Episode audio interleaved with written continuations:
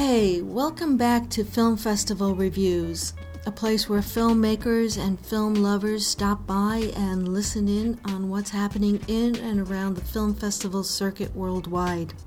This is Christina Kotler, your host, and I'm just amazed at how my website, film festival reviews dot com, and podcast is being found by film festivals that I haven't heard about or had access to until they write me and say, hey, found you and we'd like to be listed on your site and we'll jump on your Facebook page. I love a film festival marketing and promotions team that's thinking ahead, so I'm mentioning here the Charleston Film Festival in South Carolina. Uh, that happened just recently, April twenty-third through twenty-sixth, encompassing indie features, shorts, docs, and animations, and horror films. It's scheduled for next year, April first through the fourth, twenty ten. You always need to um, find a festival that is always looking forward. So uh, filmmakers who are interested, take a look at this one, because when you have a good organization team behind it, it always turns out to be a good festival to show your film at. Uh, another festival that's coming up, Silver Docs, preeminent documentary film festival in the U S, coming up June fifteenth through the twenty-second in Silver Spring, Maryland. I was there when Silver Docs really started up, and I was a screener for Silver Docs, so it's a wonderful documentary film festival. The people that put so much time, effort into it, Pat Finneran, Amy King, and Jody Arlington, who's still there, and Sky Sydney, who's now the festival director. It's just an excellent source for the best documentaries coming up on the radar screen. Since my last show was all about music, highlighting Grupo Yuri at the Red Bank Jazz and Blues Festival, it's not such a stray from the indie film festival as one would might think. South by Southwest has grown from a small music festival into this huge regional blend of music and all aspects of art and business of independent filmmaking. And in this show, Improv Part two, with Yuri Turchin of A Grupo Yuri, will hear the connection between artists and the aspects of music making for the program and her soundtrack, with Yuri getting into the heart of the matter. While we're there, we'll hear a few more cuts from his wonderful C D that has sold out after the Jazz and Blues Festival went streaming live over the course of the weekend. Have no fear. More C Ds will be made available through Grupo Yuri dot com. Enjoy the show. What's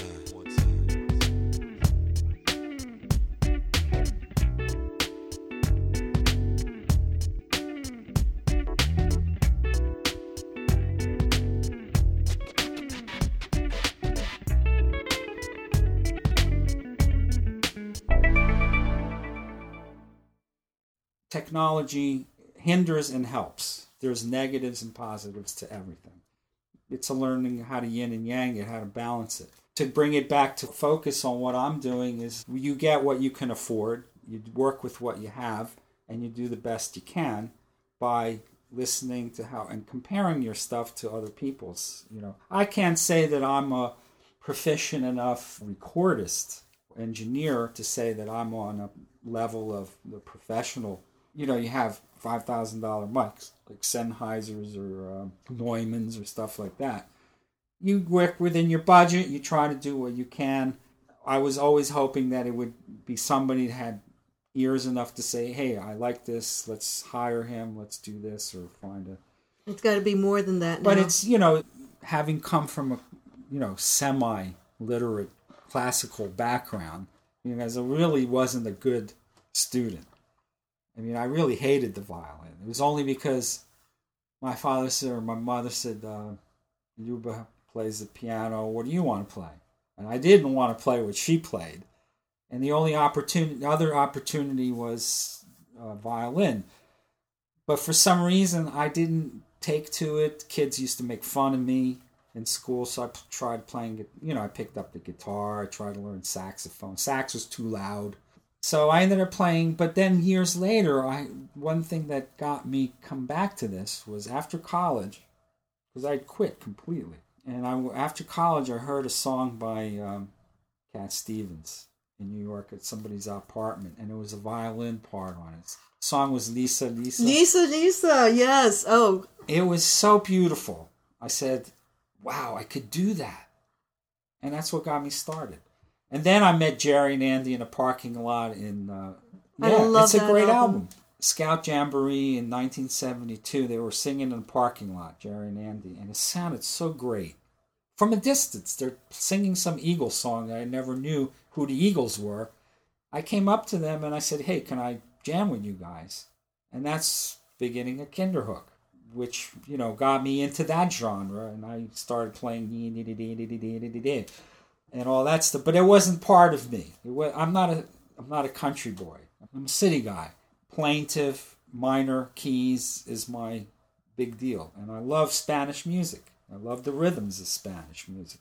But that journey between that and this was a long one, and took a lot of side side. I went into Irish music. I went into jazz standards, and that's when I really started learning what it was like to play jazz and stuff like that. And uh, it's a really intense study. I don't think I'm a great jazz player. There's a lot to learn. Did you see the movie The Visitor? No. You should watch that. It's about the drumming, the drummers that, that come in, and uh, you really get involved in that, and then that could be something that inspires you. As right. You say, you went to a party to meet someone. Here you go to a movie, and you're like, I'm ready to listen to this kind of music. Oh, that too. That, well, I do that. I always listen to soundtracks. I love soundtracks. When you listen to some of the, the soundtracks that are accompanying the, the video of, a, let's say, a an expedition down the Nile, the music was incredible. But it was modernized in an, from its African roots. I mean, the rhythms were there. And I know a lot of these cats that write this stuff aren't really in the genre or of the culture. Every writer, like Dmitry Tiomkin, is one of the greatest film scorers, orchestrators that ever lived. Elmer Bernstein, Jerry Goldsmith. Uh, you know, you can write, run down the gamut. And I don't know all of them, but they themselves say, in order for me to get the feel of that uh, movie or the, the themes or the for the characters, they go and listen to the music. They listen to the sources. You don't have to be that person. What about music is so global, just like the world is global, is that you are so instantly connected. And scores make a big difference in how you set the mood for the tone for the movie. This is very good information for the independent oh, filmmakers who are looking for exactly. soundtrack. Well, here for that, oh, for good. my website, good, good. Uh, for Film Festival Great. Reviews, and uh, I'm, I have a separate segment on independent soundtrack music. Believe me, there's some. We there could talk is, about this there's more. Some great players. I mean, I'm saying great writers. When I watched that Traveling Down the Nile, the soundtrack was awesome. It was, I know, and I know it was sampled because I, some of the samples I recognize because I have them, the drumming samples of African beats. Because African music is like very six eight oriented, almost like an Irish beat, but more bush. In other words, uh, the African element of it, the beautiful landscapes that you see and hear. That music is all reflective of what you see, the voices, and they're very choral too. If you listen to African, South African music, the singing is all very choral and uh, call and response. You have just like Baptist or the um, blacks here do their gospel music. There's, all the roots are from there that came here, and then they get just grew into a totally different thing.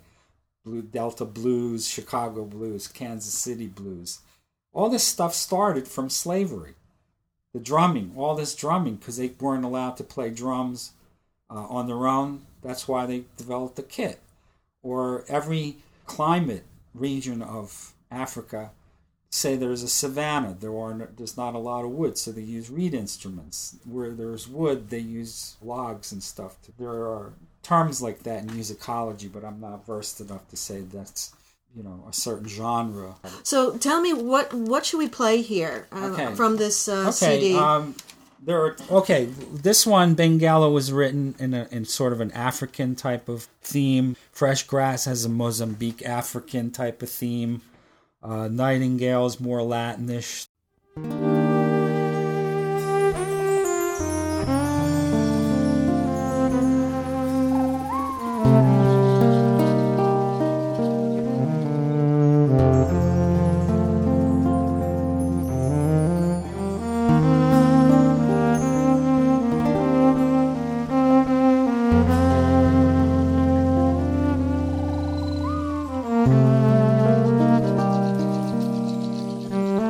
you.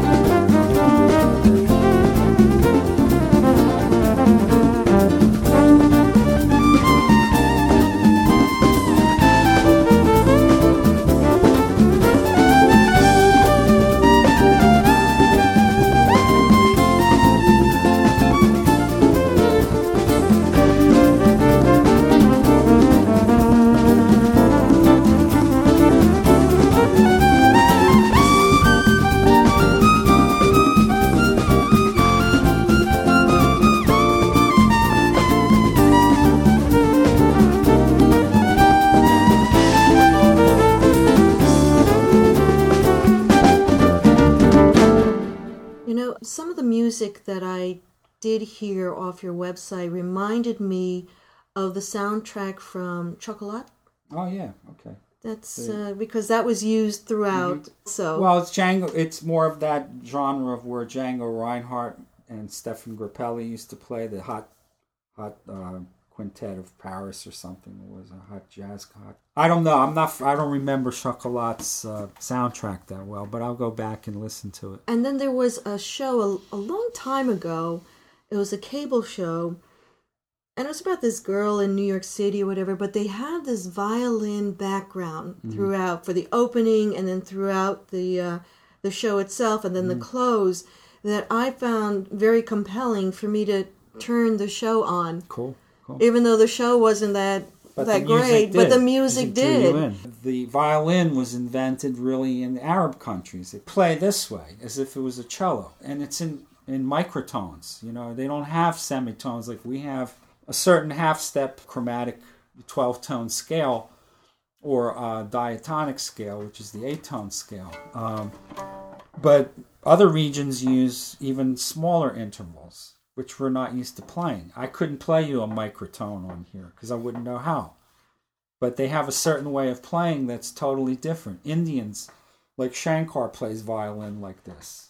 I mean, if you were to study every region's, the beginnings of their, their musical instruments, how it was formed, who made it, how did it develop. Stradivarius went out of fashion for a long time because hands changed. The um, the length of your hand changed because they used to be smaller and the necks were smaller. So one guy decided one day that he would saw this part off and put a longer neck to adapt to the human uh, hand better, and they came back in fashion. He bought up all the strats from all the monasteries that were in uh, in Europe, and you know, all of a sudden, Strad became a valuable entity. But had he not done that, what would have happened to all those instruments? You know, they'd be hanging on the walls. Well, they would have rotted or just you know gone out of existence. Well, this is an electric violin, first of all. You know, this all the sound comes from plugging it in. And the pickups are built under each string. Uh, there's an individual pickup under each string. You know, some I of also the... use five rather than four, and it gives me a viola sound, lower uh, register. There are violins that are six, seven, eight strings. There are sympathetic attachments like twelve-string guitar. The ring it has is because the strings are in octaves, some of them, and it has that timbre of fundamentals from high to low in octaves, and all the enriching, all the enriched fundamentals and transient sounds. But great fiddle players, no matter what, I mean, it's in hard, one of the harder instruments to play because it's not fretted. You have to really, you know, have good intonation and hearing, and it takes a lot of practice to play it, you know, and play it well.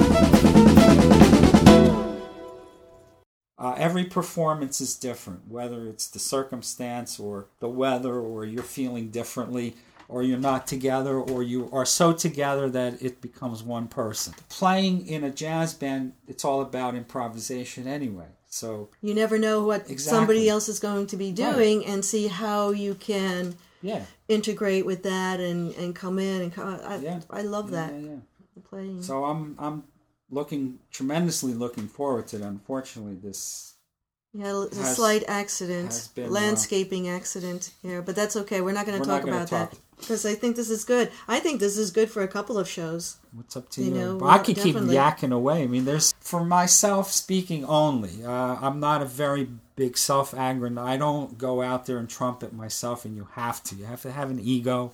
You have to have marketing skills. You have to be, bo- not boastful so much, but seen. You got to go I to the scenes. I want to hire somebody to do that for me. Well, that's it. That's what I would love to do.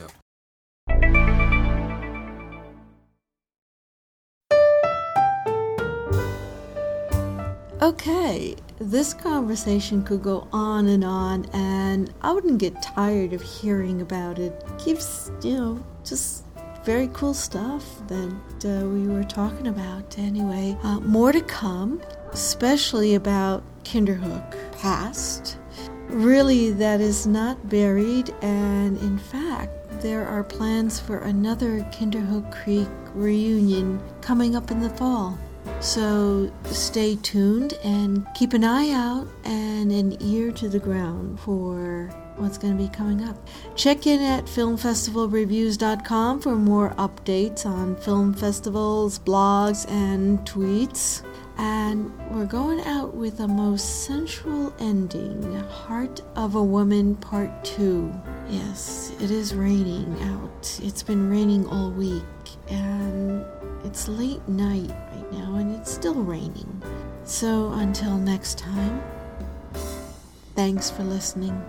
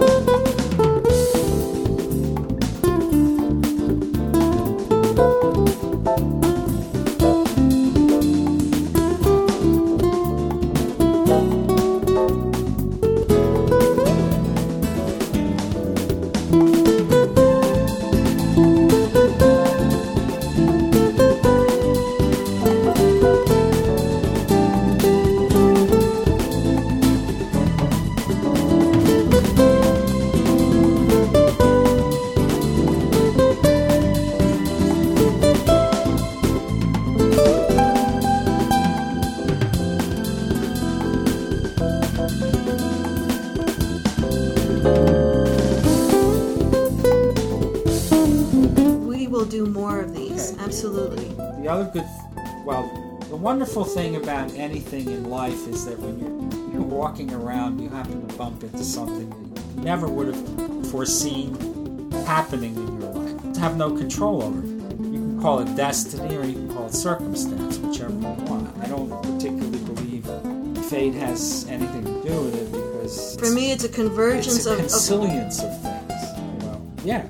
Convergence is of roads. The same thing. You know what? That road kind of comes back, and I get back on it. I know. I've sidetracked myself many times. Again, anytime you're in any kind of player, singer, performer, you're constantly looking for that. Home, better your yourself with your craft and move forward. That's, that's all I like. All you need at this uh, juncture. That's excellent. Thank you. Thank you. You're welcome.